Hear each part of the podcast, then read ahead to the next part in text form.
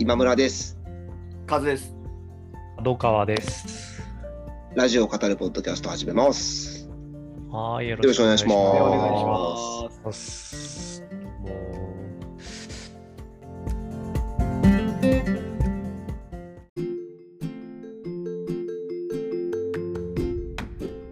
いや、今回でですね、う、うん。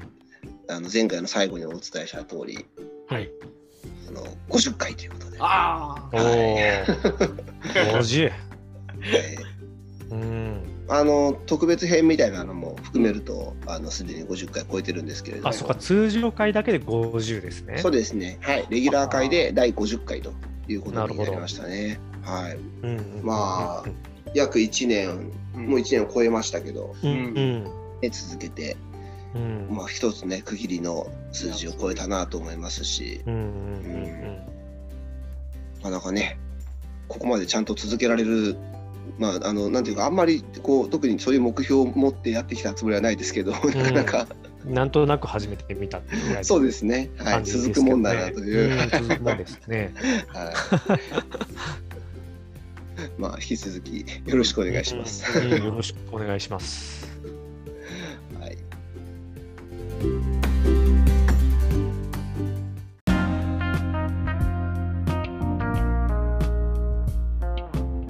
先週どうです？いかがでしょうか、ラジオ。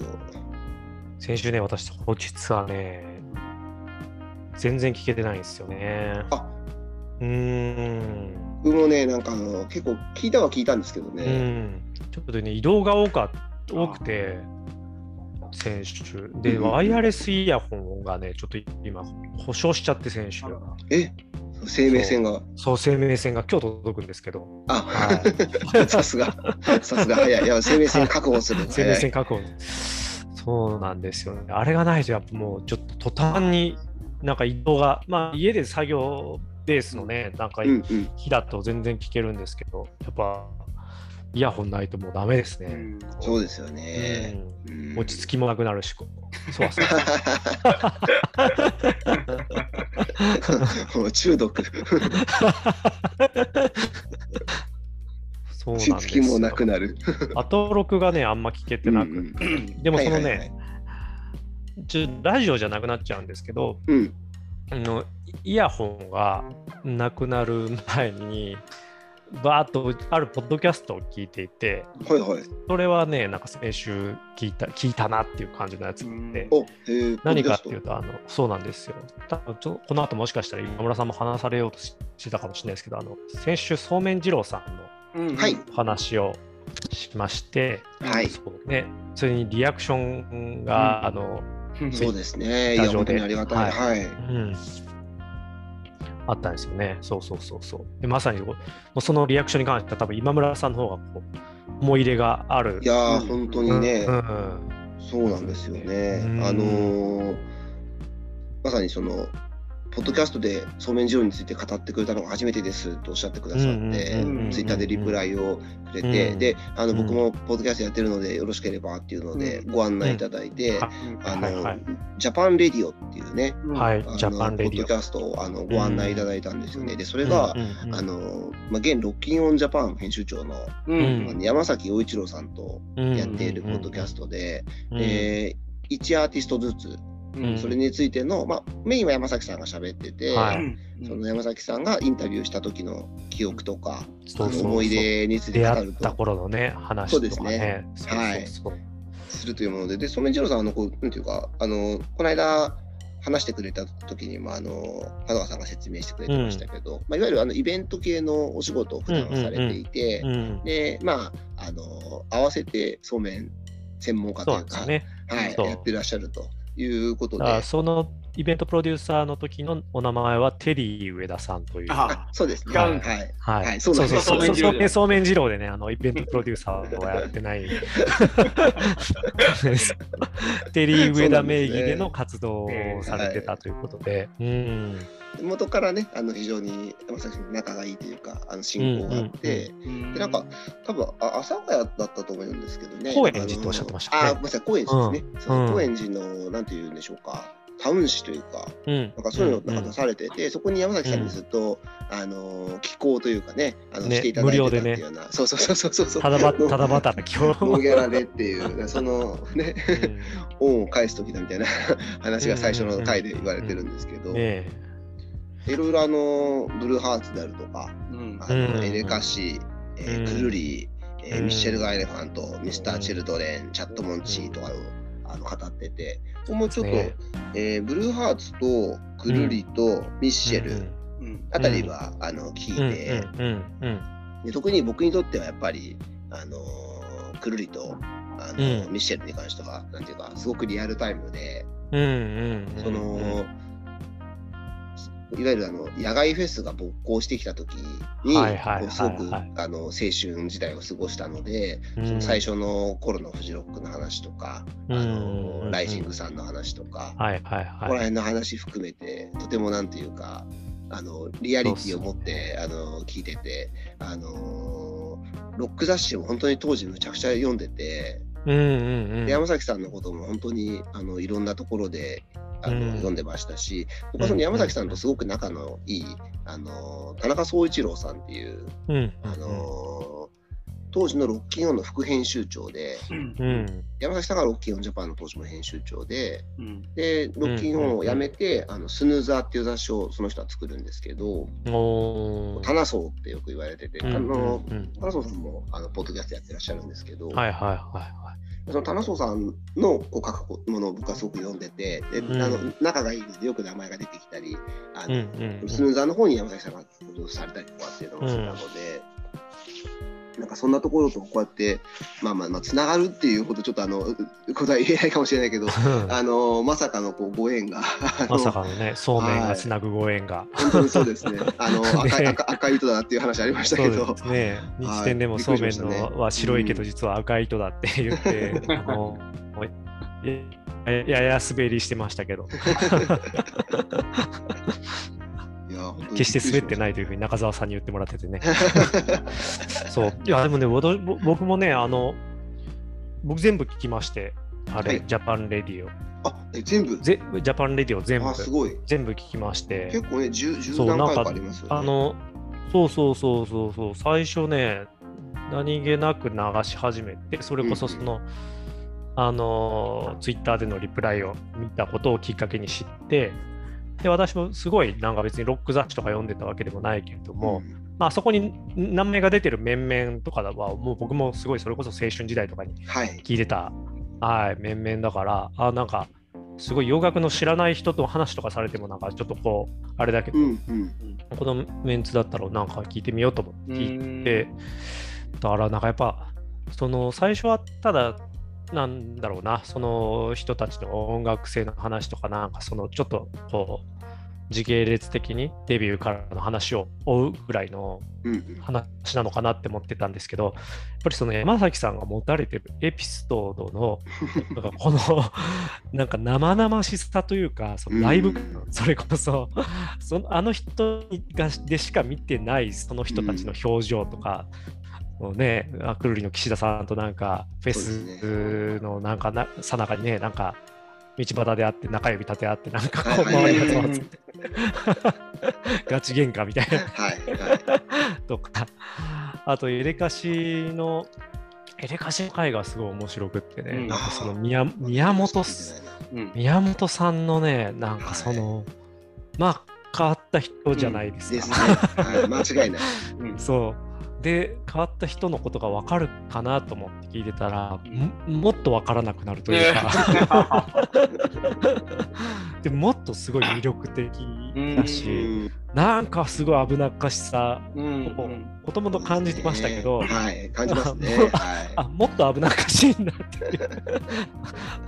なんか感じとかねうん。なんかすごいそのロ宮本さんのエピソードですごい面白かったのは何だったかな？そのある写真家の方にロッキンオンの写真あのインタビューの時に写真撮ってもらっててい。はいはい。でなんかその写真家の方がすごいこうあの宮本さんに多分ですけど、もっと歌って、ちょっと歌ってみてくださいとか、歌ってる感じでっはいはいはいはい。て言って、それになんかもうブチギレたらしくって、瞬間湯沸かし的にブチギレたらしくって、殴りかかってきたんですって、山本さんが。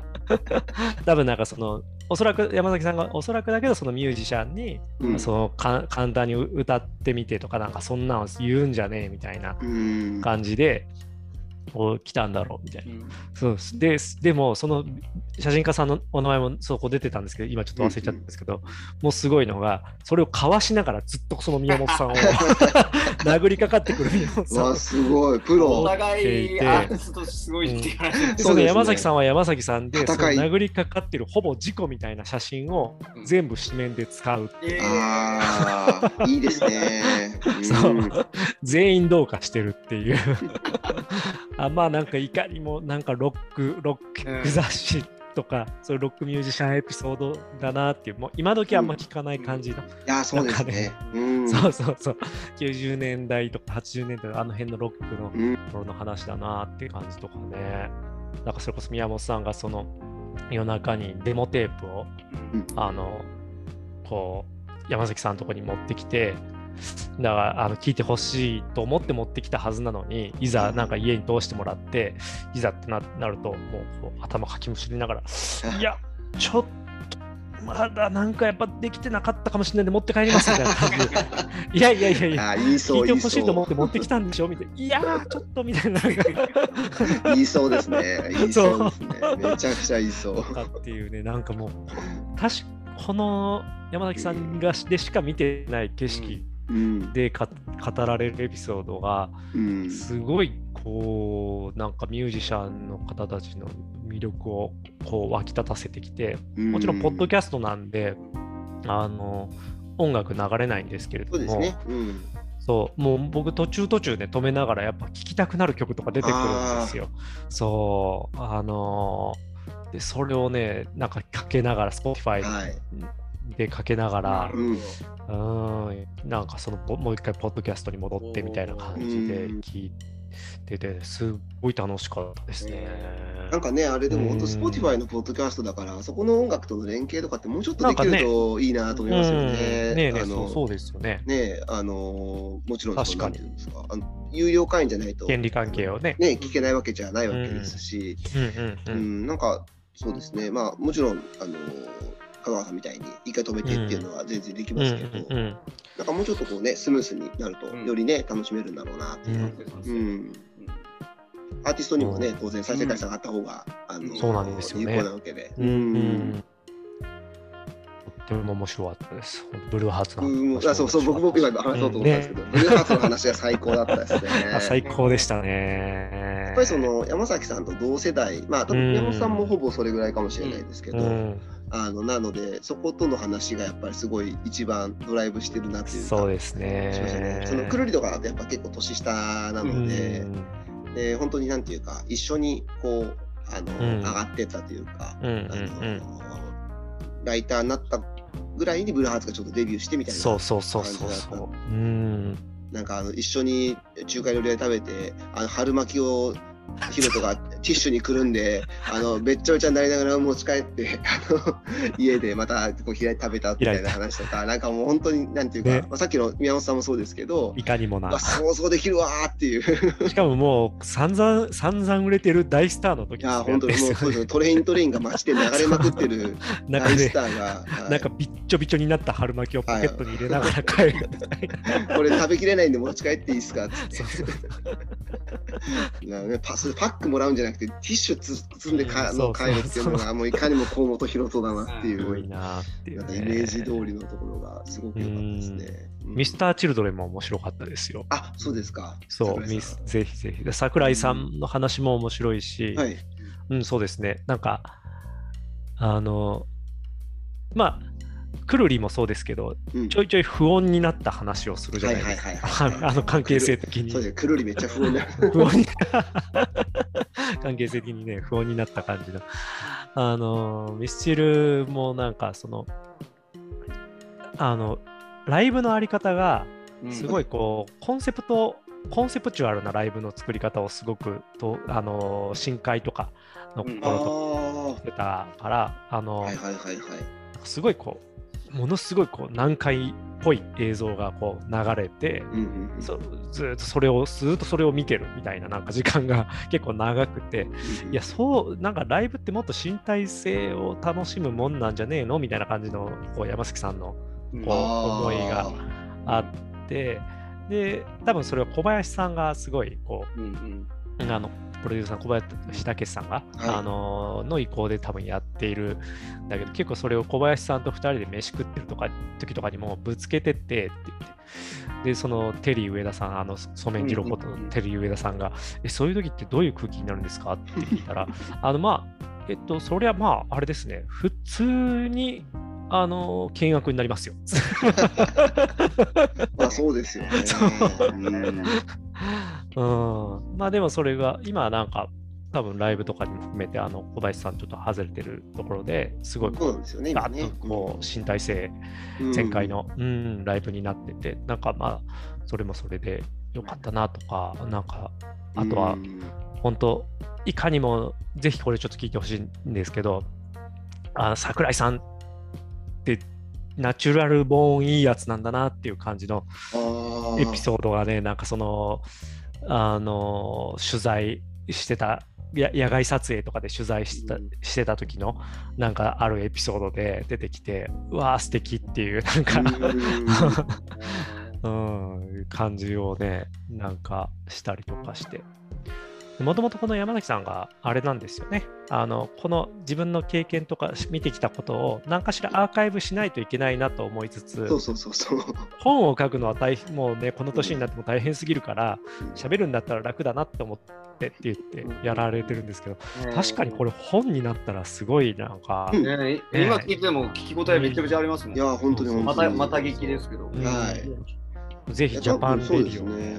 うん、お起こしただけでも。いや起こしただけでいけそうな気がしますよね。感じだし、うんあとやっぱりあのおそらくこれからやるんだと思うんですけど、んあのブランキー・ジェット・シティをあはいあの楽しみにしてます。やっぱ僕山崎さんというとブランキーっていうイメージがすごくあって、うんはい、あの解散の時にあの JAPANでこうあの各編集者が、あのメッセージというかうん。書いて、山崎さんがそのあまりにブランキーが好きすぎて、そのブランキーが最高っていうそのなんか自分の基準があるから、はいはいあのなかなか最高って言えないテンションの低い編集長でごめんなさいみたいな のを書いてたのがすごく印象に残って はいはいはい。やっぱブランキーと比較するとちょっとなみたいなのが多分あったんでしょうね、なるほどね。あの他のいろんなグループを、うん。あのレビューするときに、うん。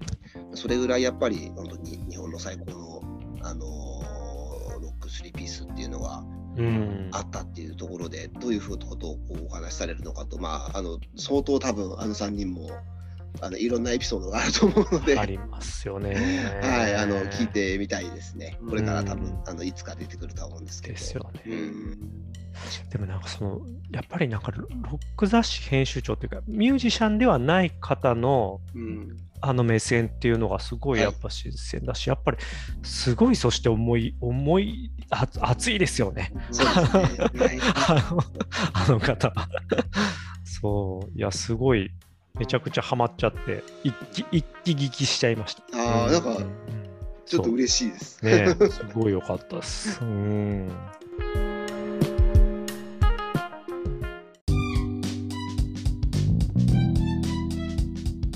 アトロクのその特集コーナーだと僕はやっぱりあうんうんの、シマワワがはいはいはいはいあったんですよね。あね、島はありましたね。はい、あの木曜日にあって、うんであの島尾さんがあのゲームの話をしたいと、珍しく。ほうほうほう。でマイゲームマイライフに呼んでほしいっていうのが島尾さんの思いとしてあったらしいんですけど、ほでも自分から呼んでほしいっていうのをう。ちょっとなっていうのがあったらしくて、ずっと声かけてくれないかなって思ったらしいんですけど、うんうんうんかかんないから、うんうん。もうむしろアトロクでやりたいっつって、アトロクはい、アトロクの中でマイゲームマイライフの BGM 流して、なるほど。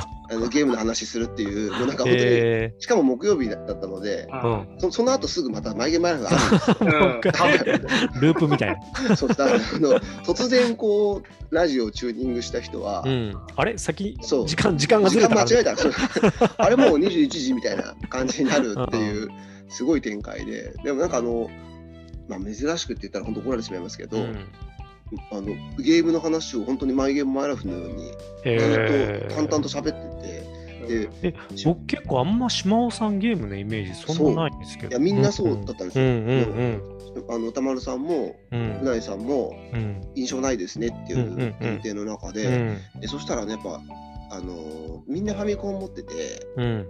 でなんかそのなんていうんですかね王道というかスはい。タンダードというか、うん。には走りたくないっていうのが当時からあったらしく、PC エンジンああそっちか。ネオジオかなとかも。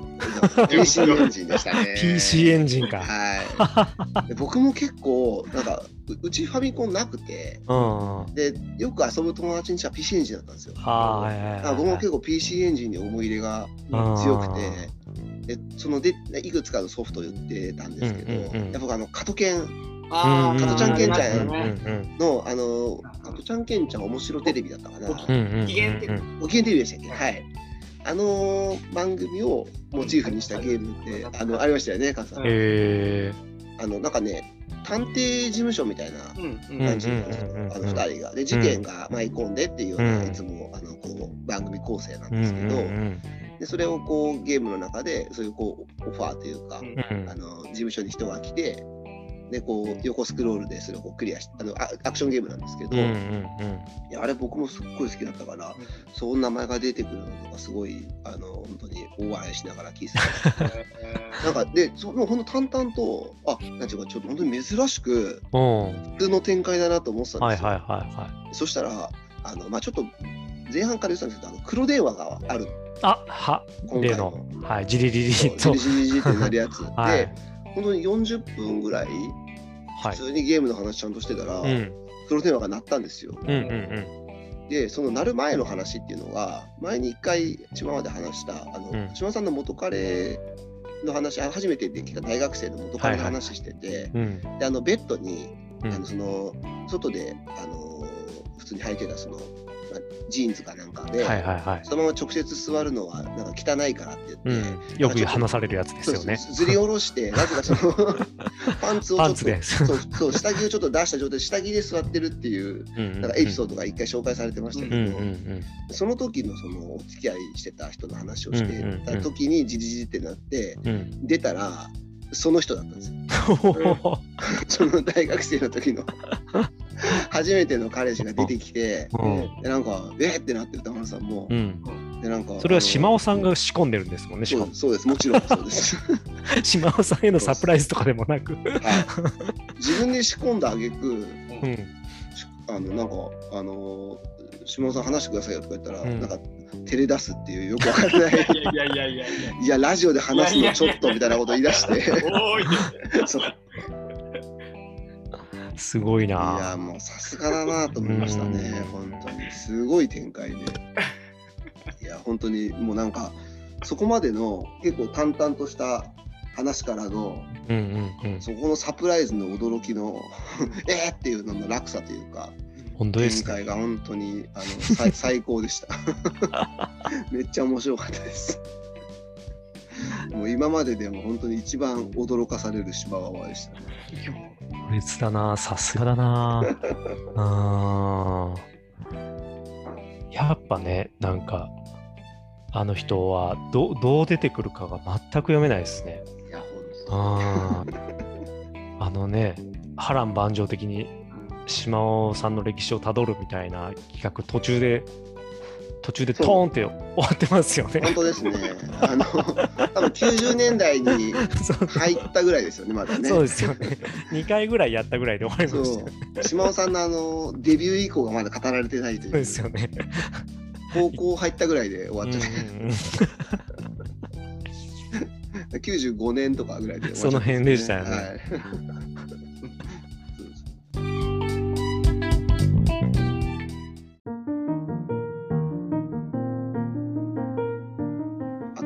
その日あのオープニングトークがうん。すごくて、うんうんうん。あのー途中でちょっとニュースが入ったんですよオープニングトーク、んうんあの交通情報かなんかがあって、それを高木が読んだんですよ山本さんが、でそのままスタジオにいてうん。山本さんがうん。なんか普段も多分あの時間帯のニュース読みをやってて山本さん TBS にはいるから、なんか出ようと思えば出られるらしいんですけど。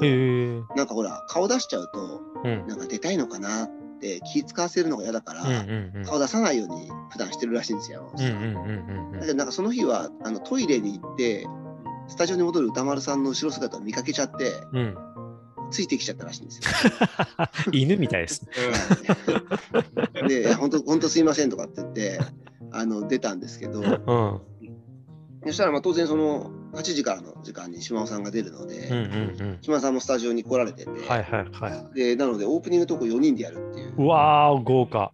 そうなんですよ。うん。うん。で、なんか本当に、あのーなんだっけな、島尾さんが最初28スタジオに、うんうんあのそのうん。スタジオの外のところで、はいはいはい。最初いて、で、島尾さん、うんあの、真帆さんとかって言って、うん。で、ガチャって入ってきて、で、なんか、あのー高木、髪変わったねみたいな感じで、なんか、あのいやいや行き、行きつけの喫茶店じゃねえんだからって感じで始まって、うん。なんかあの、結構さりげなく、あのやっと会えたねっていう、あの、辻人生オマージュやってたんですけど、それは無視されてましたね。はい。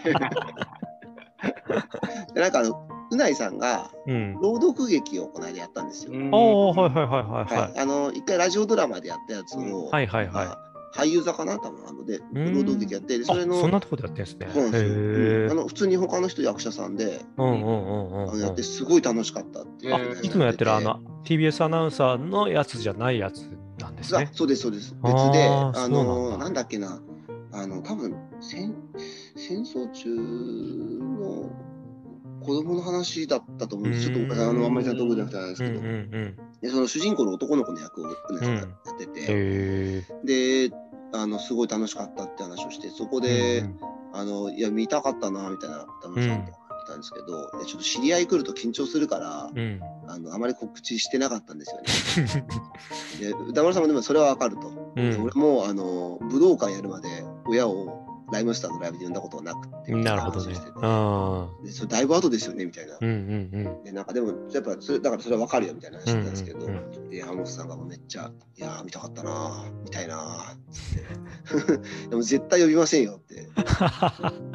いやもうすごいねじっと見たいみたいな 本当に本当に気持ち悪かったですね。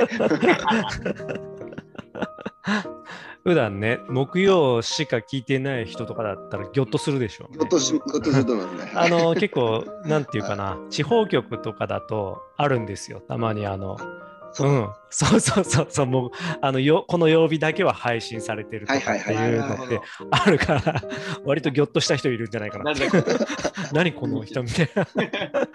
アナウンサーって言ってるけどみたいな。俺たちのうないさんを。すごいじっと見たいって気持ち悪く言っている。あの本当ね、すごい面白くてね。うん。面白いですね。あ、聞いてみよ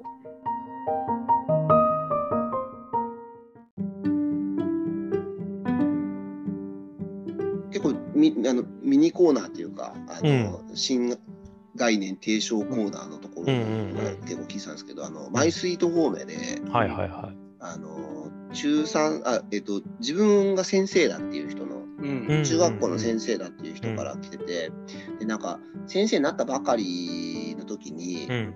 その中学校3年生の担任をしててうん。で女子生徒からうん。あででその人確かねえっとええ絵描きかな？なんかそう別の夢があってうん。で、まあ、ちょっとそれにはなれなくてうんうん教師になったっていう、なるほど。うんあのパターンだったんですけど、うんうんうんでその中3の女子生徒に、うんで先生って先生になるのって何番目の夢だったのっうんうんてうんうん。聞かれて、うん。で2番目なんだよねって。本当は、ちょっとあの絵だったかちょっとすみません、あの記憶あれですけど、うんうんうん。まあ、絵絵描きたかったんだみたいな話して、でそしたら生徒から、うん。あそうなんだ、うん、やめないでね、向いてるからって。お。言われたらしくて。それがその人の要はマイスイート方面。でこれは方面ですうね。ん、で、そのうんなん。か、本当にその最初だったし、自信なくて、うんうんあのー本当にこれでいいのかなってすごく思ってたんですけど、うん。まあ、その言葉で、あのー続けられたっていうような、うんうんうん。あのすごく単純にいい話だったんですけど。ちょっとあのカズさんにぜひねあのちょっと、うん教えといた方がいいなと。なるほどね、せ教員としてね。なんか自分が今言われたような気がしてた。なぜか。間接的に方そう、面なんか、あ頑張ろうか。疑似体験。なんかね、その先生にとって先生になるって何番目に目立ったのっていうセリフ自体がなんか映画みたいだねみたいな話を、うんあうんの田村さんもしまたそのあのやめないで向いてるからまで含めて、んなんかすごいこうあのなんていうか綺麗なセリフというか。うそうですね。んいいですね。うんどどっかの映画でパクられそうな感じですね本。当ですね。ねうん。えなかなか特にね、その中3って結構、あ反抗期っていうか、その生徒が、うん多感なねそうでうん多感なこう先生になかなかこう、うんそういう素直な気持ちをあの、うん言ったりしない関係性なことも多いと思うんですけど、ー。うんみたいな、うんうんそんな中でそんなこと言ってもらえたのは本当嬉しいでしょうねっていうような話をあのお二人もされてうんましたね。あの宇垣さん、なるほどね。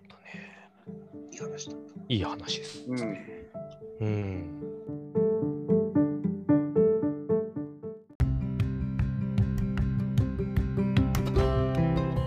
じゃああと日展ですけども、はい。一応あれですね、視ちょっと点だけは聞いたな。今週もまだあれですね、あの今週とか先週もあの公式にはまだ話は出なかったですけど、報道ではうん。一点継続するのではないかと。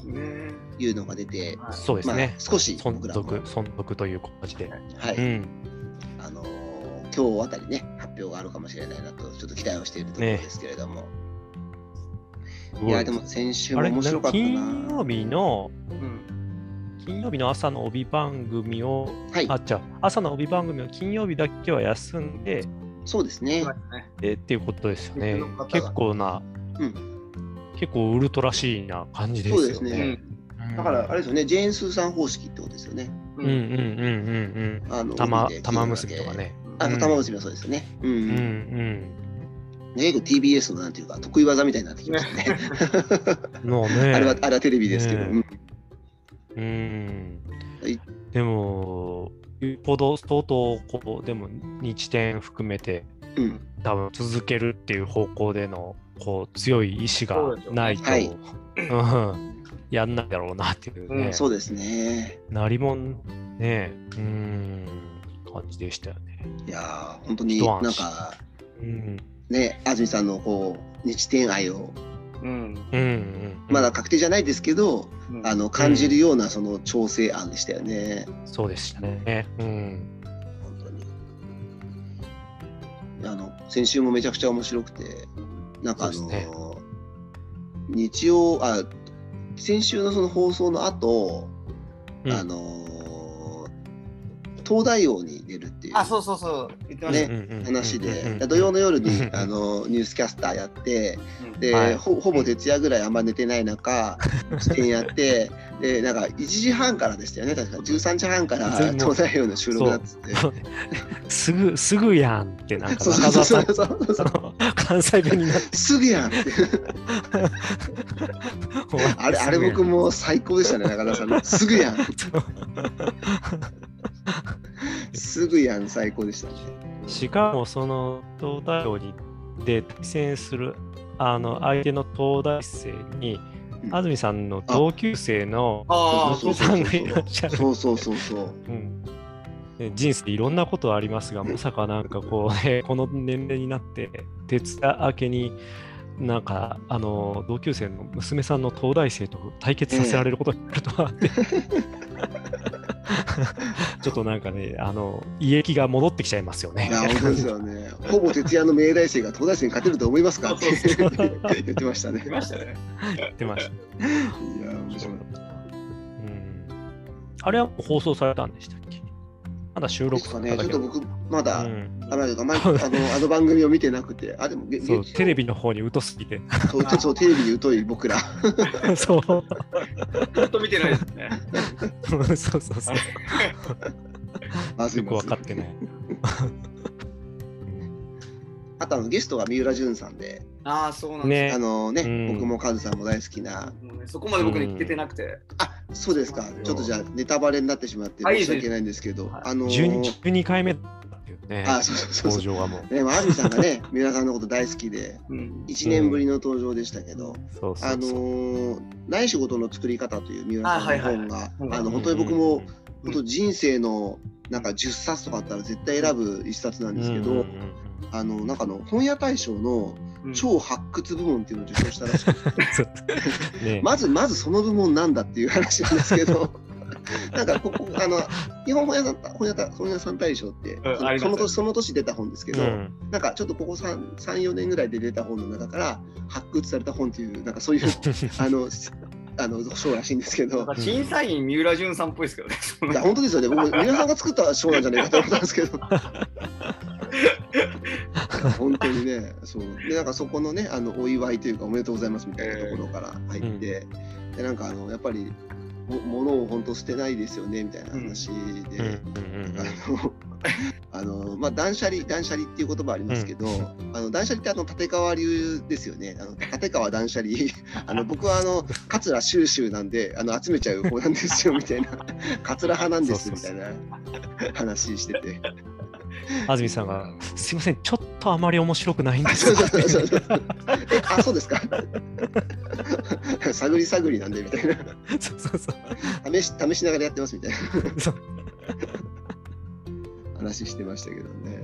なんか本当にもうそういうなんかあの EJ エロジョッキーっていうなんかあの あのああいうなんかあのエロ雑誌のあのなんていうんですかあのスクラップそうですねコラージュ？うん。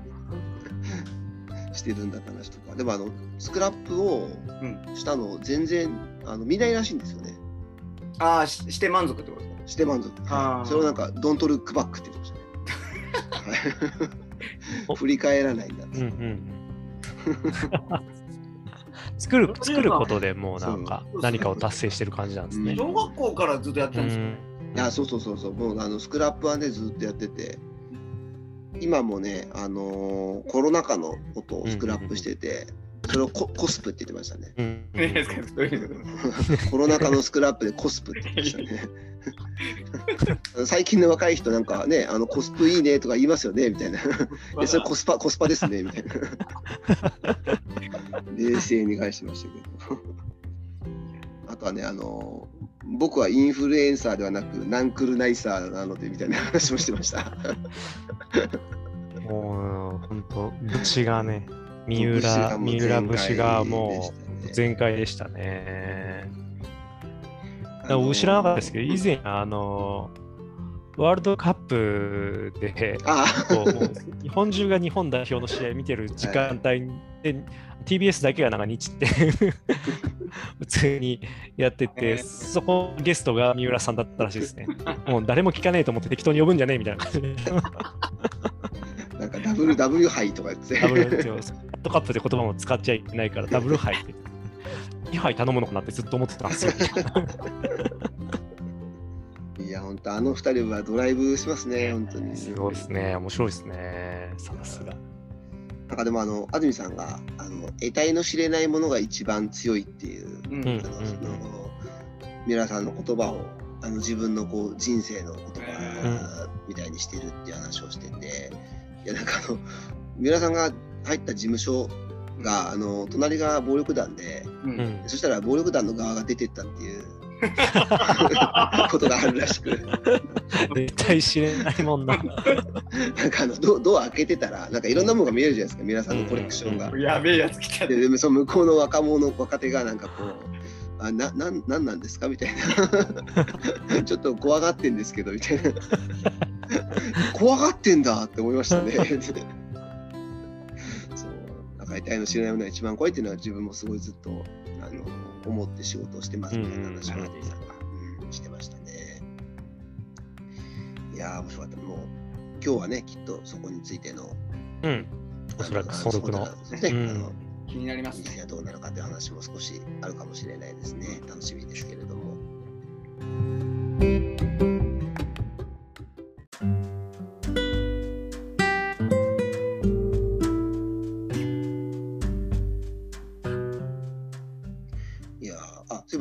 そういえばちょっとあのすみません、言うの忘れたんですけど、あのー金曜日の、ああのライブダイレクトがうん。あのハウス DJ の DJ 川崎さんうん。だったんです。うんで僕、うん。川崎さんすごい好きで、うん。で何度かあの直接お会いしたこともあるんですけど、あのまあ、これはね、送らなければいけないなと。思って、あの感想メールを送ってですね、あの読まれました。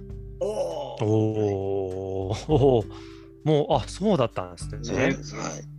あーなるほどすごくめっちゃいい DJ ミックスなんで、うんねすごいファンキーで、こうスイートな、もう本当に川崎さんっぽい、はい。あのぜひあの聞いていただけたらなと、僕の感想メール含めて。感想も含めてね。はい。はい。よ読まれた読まれたのはそのその日に読まれた？あそうです、あのライブアあライブダイレクトの最後に、あのその時に送られてきた感想メールを紹介すると思うんですけど、あのそこで読まれましたね。うんねうんなのであの、うんちょっと途中でもうあの全部聞く前にあの感想書いて送りましたね。はい、これあのブライトマンさんがすごいライブダイレクトでメールよく読まれてるんですけど、うんうんその時のコツで言ってたんですよ。もうあの ライブだった場合なんか3曲目ぐらいで書くみたいな。なるほど。そしたら間に合わないっていうね。なるほど。もうそれをちょっとしあのなるほどです。学ばせていただいて、はい、使って、うんうんうんはい、書いて読んでいただきましたけれども、はい、いや本当にすごいいいいいミックスなので、ぜひね、うんあの聞いていただけたらと思いますし、はい、あのーそろそろお時間なんですが、あのー50回を迎え、はい。はい。次は100回目指して、目指すって感じあんまないですけど。ニュアンス的に。そうあのーそうですね、あのか再生回数も今、あのー4500回ぐらいなんで、えーなんかね、5000回とかだったらね、5000回記念とかね、ちょっとやりたいなと思いますけどうんうんうんうんうん、はい。また引き続きね、ラジオを愛してそうです行きましょうはいというところで、はい、じゃあ今日はこの辺で、はい。はい、ありがとうございます。ありがとうございました来週。